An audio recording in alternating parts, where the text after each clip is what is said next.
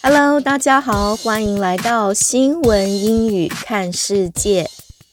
这一集要跟大家分享的这一则报道是跟 J Lo 还有小班有关的。他们有可能在分手十七年之后复合吗？我们来看看这一篇报道。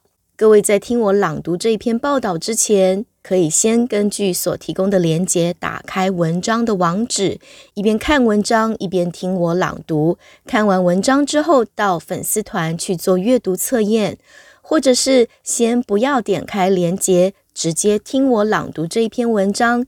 听完之后，看自己听懂了多少，到粉丝团做一下听力小测验。各位准备好了吗？现在我们就来听读这一则报道吧。JLo and Ben Affleck have reportedly been spending time together again. Some could argue that calling your ex after a traumatic breakup is a sign of romantic defeat.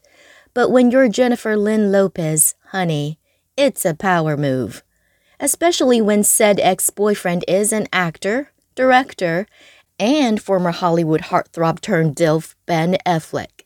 According to page 6, the actor was photographed visiting Lopez at her Los Angeles home multiple times this week. Lopez recently broke off her engagement to former Yankee star Alex Rodriguez earlier this month, while Affleck split from his girlfriend, actress Ana de Armas, back in January. Page 6 also obtained photographs of the actor exiting what appears to be Lopez's white Escalade SUV yesterday. Affleck surprisingly didn't go incognito for the visit. Why would anyone want to play coy after meeting up with Jennifer the Lopez? Security picks him up at a nearby location and drops him off after spending a few hours at her house. A source told the outlet of the pair's low key rendezvouses but declared their meetups to still be solely platonic. They are friends, said the source. They've never not been. Affleck has reportedly met up with Lopez three separate times in the last week, including at the Beverly Hills Hotel where she had a dinner meeting with her ex fiance, Rodriguez.